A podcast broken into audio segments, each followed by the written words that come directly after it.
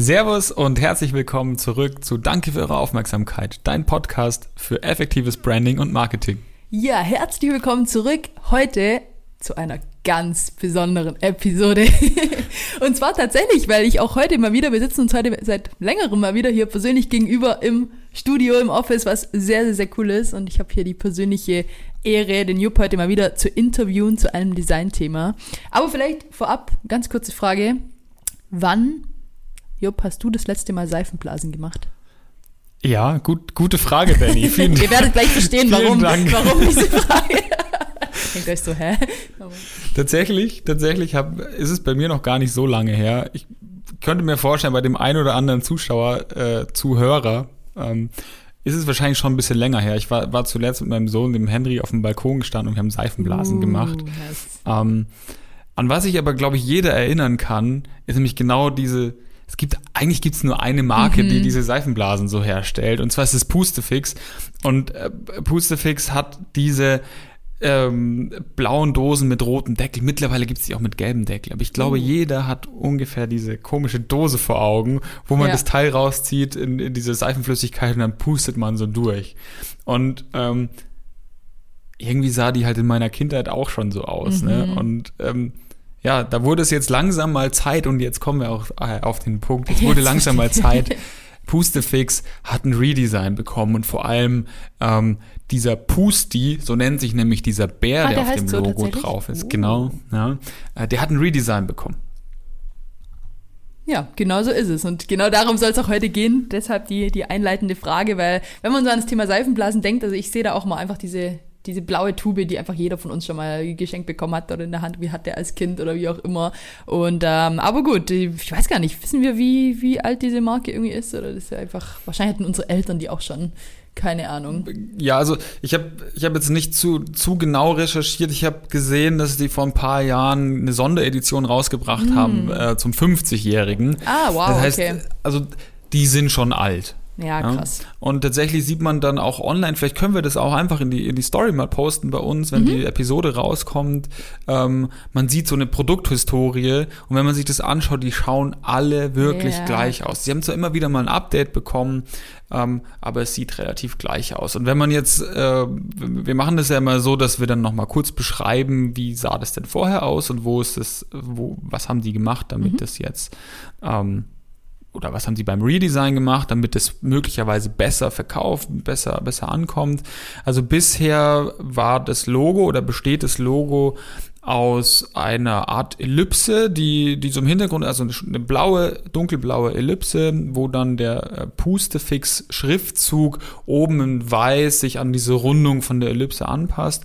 Und ganz wichtig, und das ist auch das zentrale Markenzeichen, ist dann eben Pusti, der Bär, der in der Mitte drin sitzt und ähm, der ist gelb, hat ähm, rote Pfoten hm. und pustet eben Seifenblasen raus. Da kommen rote Seifenblasen aus diesem kleinen, ähm, was ist es, ja. Ring oder sowas ja, kommt ja. da raus.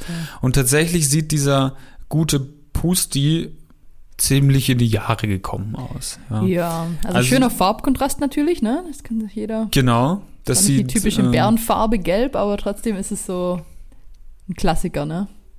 Ja, es sieht halt, es sieht halt doch sehr nach, nach ich weiß gar nicht, was, was für ein Jahrzehnt, aber mm. wahrscheinlich so 80er, vielleicht sogar 70er, so Wie sieht damals er irgendwie die aus. so ein bisschen noch, so dieses genau. Senfgelb. So. Und, und, auch sehr, sehr platt letztendlich. Mm, ja. Ja. Aber was hat sich denn jetzt quasi verändert? Naja, letztendlich hat man den so ein bisschen in die Neuzeit mm. geholt. Ähm, es, war, es war wichtig, dass der auch wieder und, und das finde ich, finde ich eigentlich krass, dass es beim alten Design nicht so war.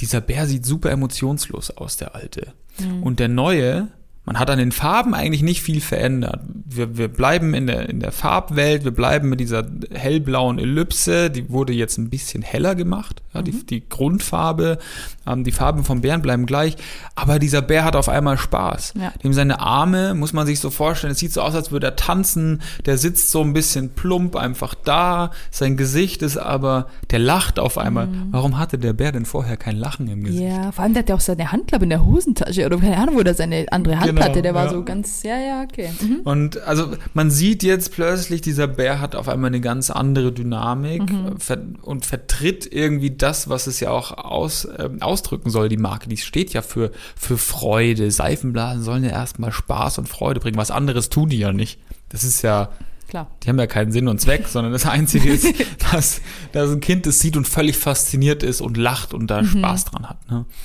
Ähm, genau. Und dann gibt's natürlich noch die, anderen Zielsetzungen, ähm, wo man, wo, wo es nicht um den Spaß der Kinder geht, sondern wo es einfach knallhart um Abverkauf geht. Ja, klar.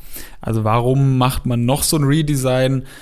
Ja, sie, sie wollen anfangen, Pustefix will jetzt eben anfangen, dass sie ähm, Merchandise produzieren, dass sie ähm, Lizenzen rausgeben, also klassisches Licensing, man kennt es ja von den diversen Produkten. Ja, Biene Maya steht ja ganz hoch im Kurs bei meinem Uh. Kleinen.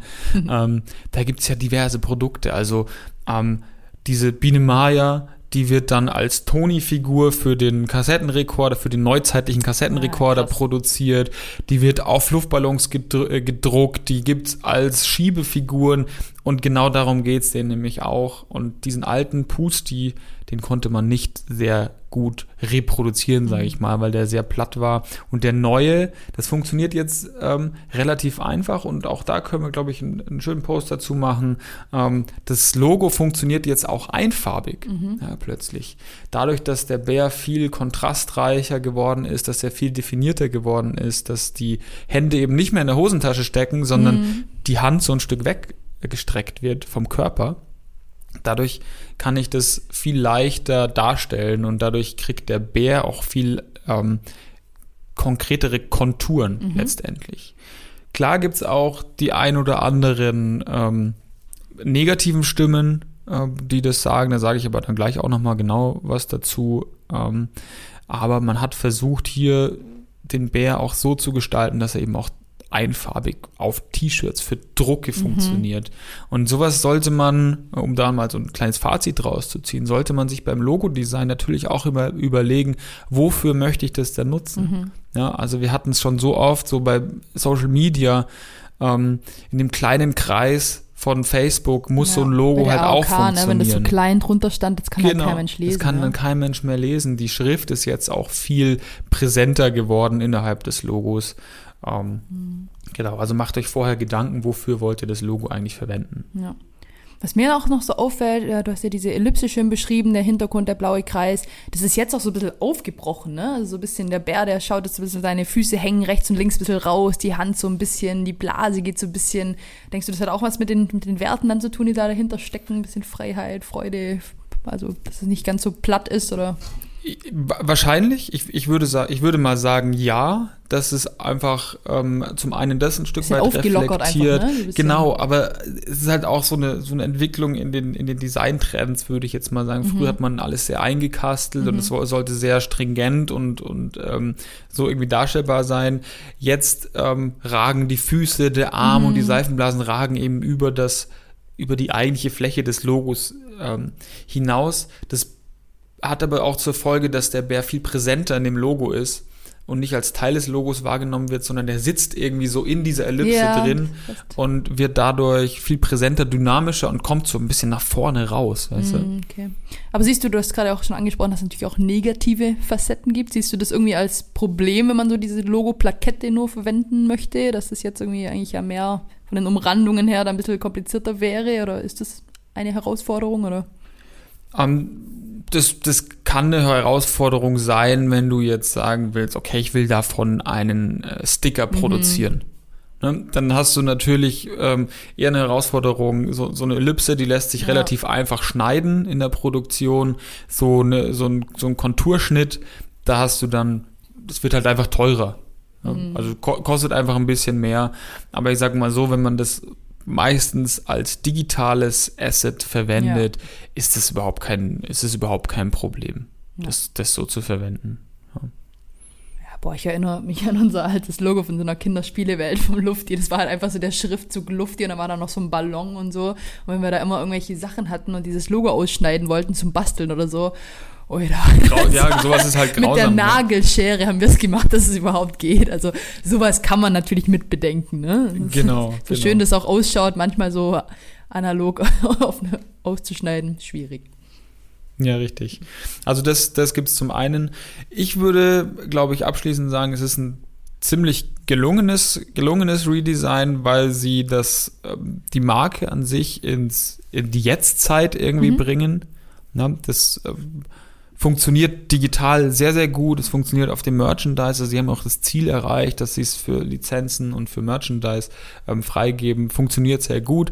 Ich finde es toll, dass die ähm, Freude endlich rüberkommt, mhm. dass dieser Bär die Markenwerte irgendwie Lust transportiert hat. werden genau, endlich. Ne? Ja. Ja, ja. Und das ist ja auch der Hauptgrund, warum man so ein Branddesign eigentlich macht. Also mhm. jeder, der unsere Podcast-Folgen hört, weiß, es geht darum, deine Werte zu vermitteln. Es geht nicht darum, bunt zu sein und, und einfach nur irgendein Logo zu haben, sondern du willst damit ja auch transportieren, was der eigentliche Markenwert ähm, letztendlich ist.